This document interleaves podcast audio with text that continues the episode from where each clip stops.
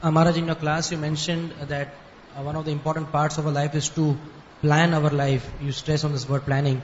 And many of us who are in the beginning uh, stages of our Grihastha ashram or maybe spend some time in Grihastha ashram, uh, when we think of planning, we feel that let us spend some more time at present to make some quick money and, uh, and, and then uh, you know, when I have enough money, I can spend more time in Krishna consciousness. What is happening in the bargain is the precious youth that we have, the energy we have, is used in making money and not for Krishna. So, uh, what is the right Krishna conscious way of planning for young grihasthas, uh, and what is the right balance that they should apply? Time imperceptibly steals away our entire life unless we're very conscious. Prahlad Maharaj explains the life of a conditioned soul, always postponing the most valuable goal of life because of some consideration. And Maya will never allow you to say, now is the time. You have to surrender against all odds at any stage. Prahlad explains when you're a little baby, you're bewildered.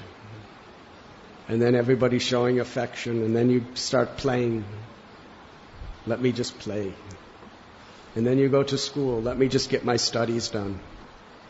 And then you start a family and a business. Let me just make money, earn money, raise my children, and let me raise my grandchildren. And by that time, you are so deeply entrenched in materialistic habits and conditionings. It's very, very difficult to ever get out of it. It's possible, but it's very difficult. And Maya will always tell you and prove to you just wait. Something else has to be done.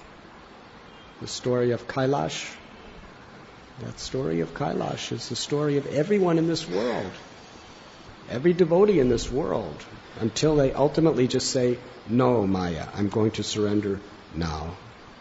So, yes, in the Grihastha ashram, money may be required.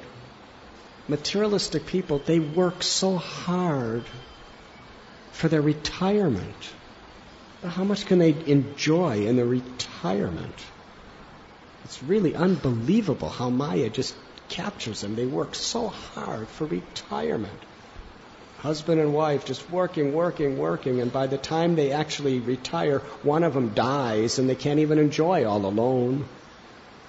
So in Krishna consciousness, we should do the needful, but we should never compromise our Krishna consciousness.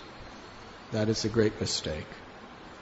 We may have to work to earn money, and if that money is actually being used to further on the mission of Sri Chaitanya Mahaprabhu, then that's actually a very valuable devotional service. If it actually is being used in spreading Krishna consciousness and helping people to love Krishna, then that's, that's service, making that money. But in order to have the proper disposition in doing so, we have to put quality time aside for our sadhana and for our association. If we don't balance that properly, then we'll find all of a sudden our life is so mundane. We have no taste for the holy name. We have no taste for seeing the deities. We have no taste for the association of devotees. We hardly have a taste for service. And that's something money cannot buy. If you lose that, you're giving up a rare diamond for some broken glass. Money is only valuable to the extent it helps us become Krishna conscious and it helps others to become Krishna conscious.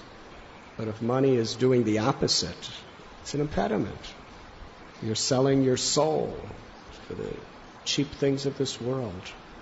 It's not worth it. Grihastha must be very, very careful to balance their lives in such a way that if they are working and struggling in the passion of youth for lots of money, some grihasthas do that. That's all right. But balance it intelligently with Krishna consciousness. That's your real wealth. Don't lose that for anything. We must have that conviction. You were listening to Radhanath Swami on devotionalnectar.com.